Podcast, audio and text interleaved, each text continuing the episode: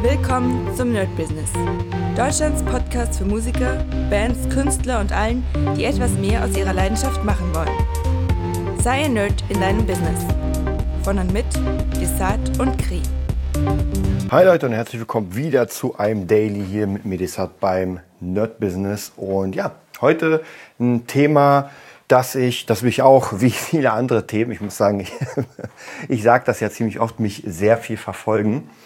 Und das ist, ich weiß gar nicht, wie ich das Thema benenne. Ich hatte vorhin ein paar neue Schüler oder ein paar alte Schüler, aber die waren zum ersten Mal äh, im neuen Jahr da. Und wir haben so ein bisschen über Acts geredet, über Musik damals, heute, das Business so ein bisschen. Und es ist immer sehr interessant, mit ähm, ja, Menschen zu reden, mit Schülern jeden verschiedenen Alters und was die praktisch so ja, kickt und was nicht. Und auch zum Beispiel, was mich sehr überrascht hat, tatsächlich, dass meine Tochter, die sechs ist, einfach Blackpink kannte. Ja, das heißt, irgendwie muss sie ja, und da kommen wir nämlich gleich auf dieses Thema zurück, irgendwie muss sie ja äh, Blackpink kennengelernt haben. Und das war sehr, sehr interessant. Und wir haben halt so ein bisschen über, puh, ich habe den Namen vorher, also allgemein über Künstler geredet, die, ah, wie soll ich sagen, ähm, ich weiß gar nicht, ob man sagen kann, äh, Musik ist ja immer subjektiv. Ja, das heißt, jeder empfindet Musik ja anders. Und ich muss aber trotzdem sagen, es gibt Musik, glaube ich, die ein länger hält bei Laune und zwar über Generationen als Musik, die jetzt so, äh, ich will nicht sagen Popschrott ist, aber das so schnell zusammengezimmert wurde, damit man schnell was verkauft. Also es gibt ja einmal die Musikindustrie und die Musikkunst. Und ich glaube, dass die Musikkunst ist noch was anderes als die Musikindustrie.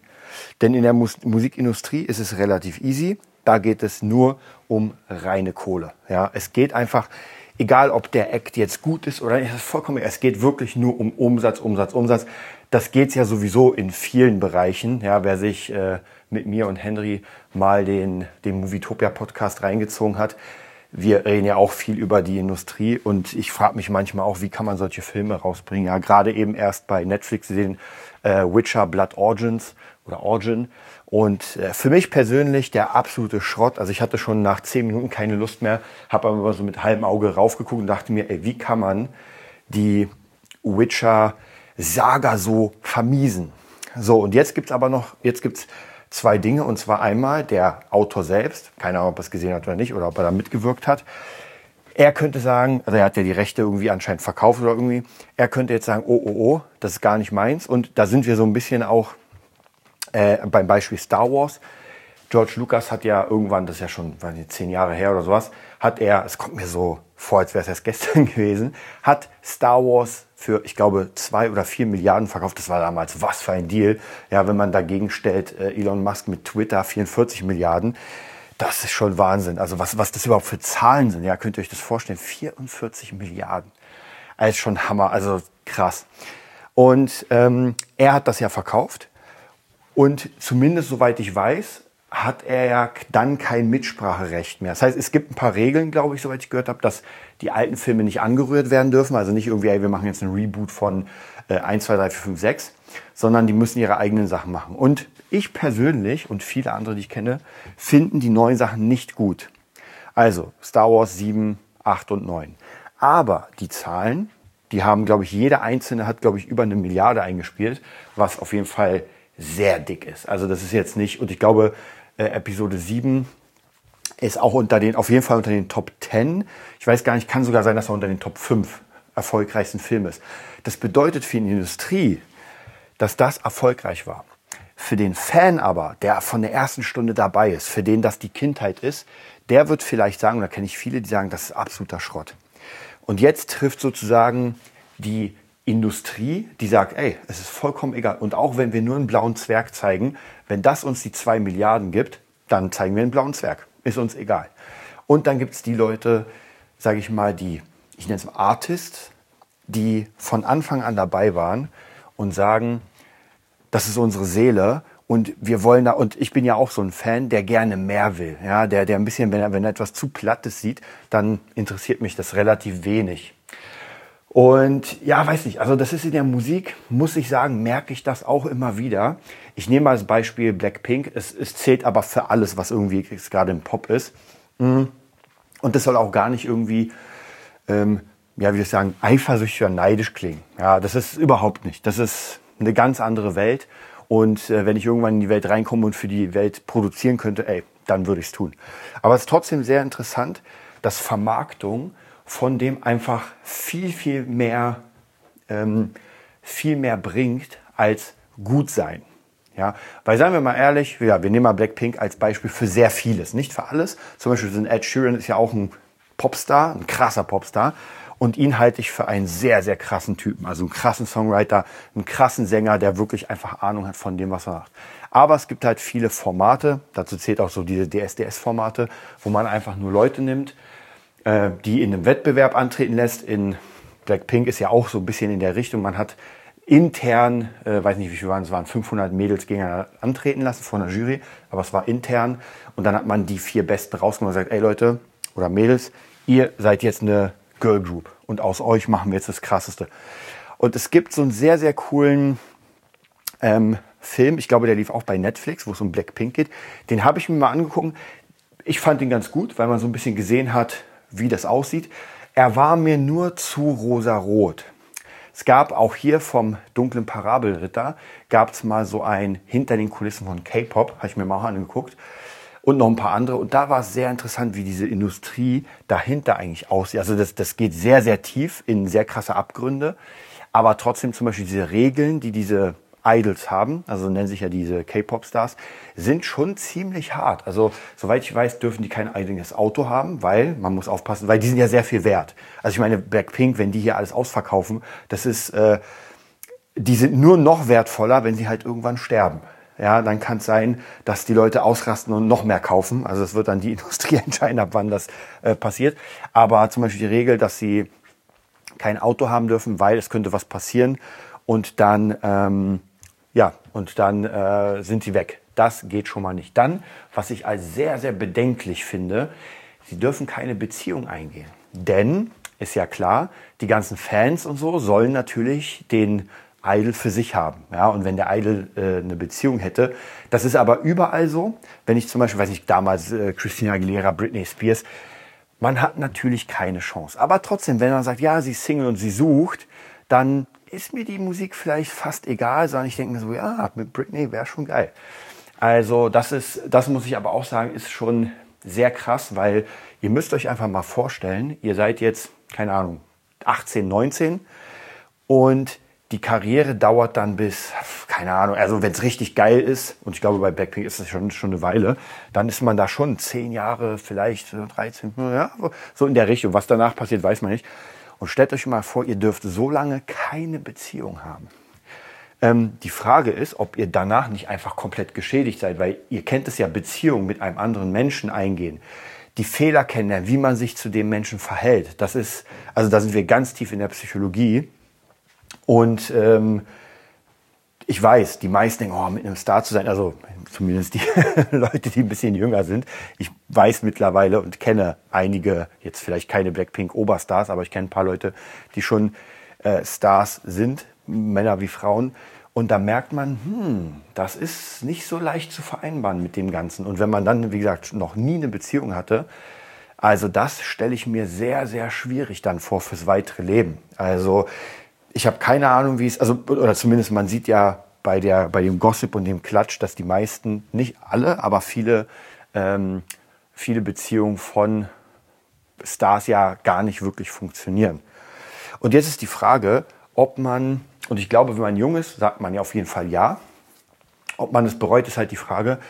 Äh, weil die Frage ist, ob es das wert ist. Also dieser Ruhm. Ah, und das ist auch wieder schwierig. Ja, ich denke da an alte, alte Helden wie Kurt Cobain und äh, Hendrix und wie sie alle heißen. Also ganz viele, die sehr jung gestorben sind.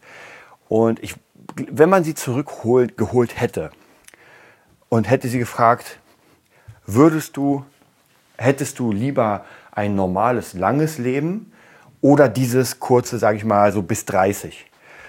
Weiß nicht, würde, mich würde echt interessieren, was die, was die dann gesagt hätten. Also ich persönlich muss sagen, in meinem Alter, ähm, ich würde nicht, jetzt erst recht nicht, damals keine Ahnung, da ist man ja jung und hat noch keine Ahnung, aber jetzt erst recht würde ich nicht tauschen wollen.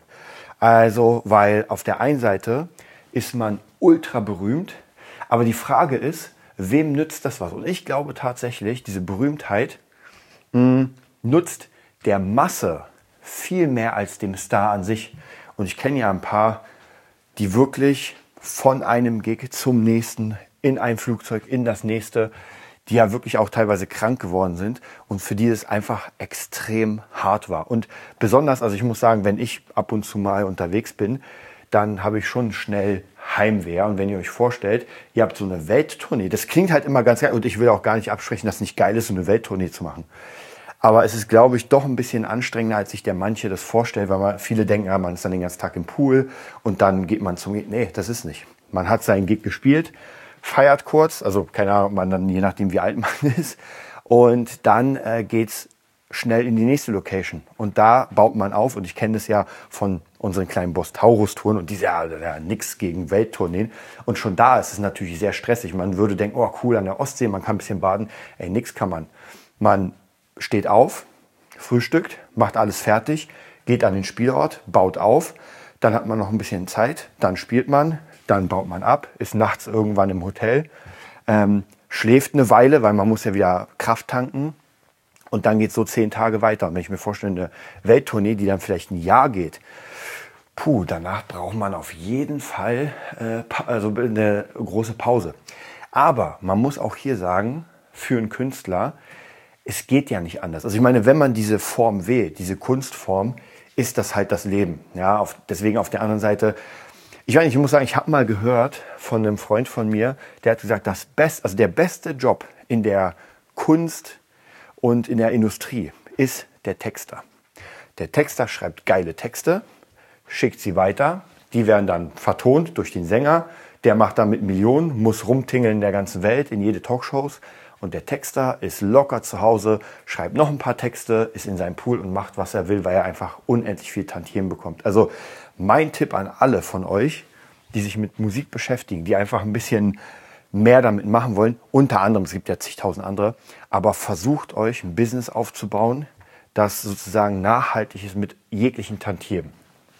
Denn dann habt ihr gewonnen. Denn wenn ihr zehn Jahre lang arbeitet, und ich kenne das ja bei mir, es ist in einem kleinen Bereich, aber die ganzen Sachen, GEMA, Bücherverkäufe, ähm, dann äh, irgendwelche Workshops und so, also praktisch alles, naja, Workshops nicht, weil Workshops muss ich ja dabei sein, aber alles, was automatisiert ist, was ich mir in zehn Jahren aufgebaut habe, das gibt einfach dauerhaft bisschen was ab. Und wenn, wenn eine Sache richtig krass funktioniert, zum Beispiel irgendwie ein Künstler mit der GEMA und der einfach einen Welthit hat oder keine Ahnung, dann gibt es halt Kohle, ohne dass ich mich bemühen muss, selbst irgendwas zu machen. Also ich würde das immer auch als Möglichkeit, weil irgendwann seid ihr als Künstler älter und irgendwann geht es nicht mehr. Ja? Also Klar, wenn die Rolling Stones noch auftreten, dann äh, machen die auch noch Touren, aber bei denen, bei den Milliarden, da ist es wirklich so, wie man sich vorstellt, wahrscheinlich, dass die in den Privatjet gehen, alles haben, was es gibt, dann gehen sie in ihr Hotel und dann bittet man sie, dass sie hoffentlich auf die Bühne kommen und dann kommen sie auf die Bühne und die ganzen Menschen rasten aus.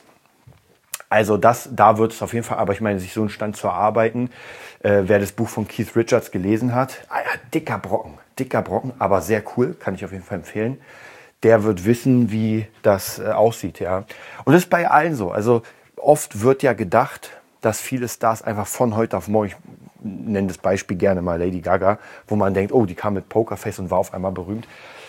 Das stimmt überhaupt nicht. Also wer sich ihre Geschichte anhört, ich habe zwei Biografien von Lady Gaga gelesen und ich fand das sehr, sehr interessant. Ist auch so gar nicht meine Mucke. Also ich höre jetzt nicht jeden Tag Lady Gaga. Habe mir viel angehört, um mich ein bisschen weiterzubilden. Ähm, fand ehrlich gesagt die neueren Sachen mit Mark Ronson, die sie geschrieben hat, viel besser als die alten. Weil die alten sind mir doch ein bisschen zu poppig. Wobei das Art Pop war schon wieder cool. Also diese Lady Gaga Pokerface Phase, die mochte ich nicht so. Aber um dahin zu kommen, was die gemacht hat, das ist schon wirklich krass. Also die hat sich wirklich den Arsch aufgerissen, um in diese Industrie reinzukommen. Und die Frage ist halt dann immer, natürlich, wenn man in diese Industrie will, hat man denn die, ja, die, äh, wie kann man sagen, hat man denn die Power, das auch zu machen? Und dann sind wir wieder bei diesem ganzen Thema Disziplin und diese Soft Skills. Ja, mache ich die extra Meile, stehe ich nochmal auf und mache trotzdem noch den Song fertig, obwohl ich müde bin und keinen Bock habe. Und das muss ich mir natürlich auch jedes Mal selbst die Frage stellen. Also ich bin da gar nicht befreit von, dass ich der Guru bin und alles schaffe, sondern bei mir ist auch so, manchmal denke ich mir so, oh, ist schon Abend, ja, auch gerade heute, es ist jetzt äh, 19.38 Uhr und ja, der, für manche ist der Tag beendet und für mich, eigentlich würde ich ihn auch gern beenden, aber ich muss sagen, ich habe noch ein bisschen was zu tun und werde wahrscheinlich auf meine To-Do-Liste schauen. Und wenn ich jetzt auch nichts Krasses mache, ja, man muss nicht jeden Tag komplett durchballern, man kann auch bestimmte Sachen machen, die jetzt ein bisschen lower sind. Ja, also von dem her irgendwelche Organisationssachen, die sowieso gemacht werden. Also ja, es gibt ja Hardwork, krasse Arbeit, wo ich sage, okay, ich muss da wirklich richtig dabei sein und bin danach platt. Aber es gibt auch Arbeit, wo ich sage, ey, nicht so problematisch, das kann ich relativ easy machen und es muss trotzdem gemacht werden. Also deswegen auch hatten wir ja schon die To-Do-Liste.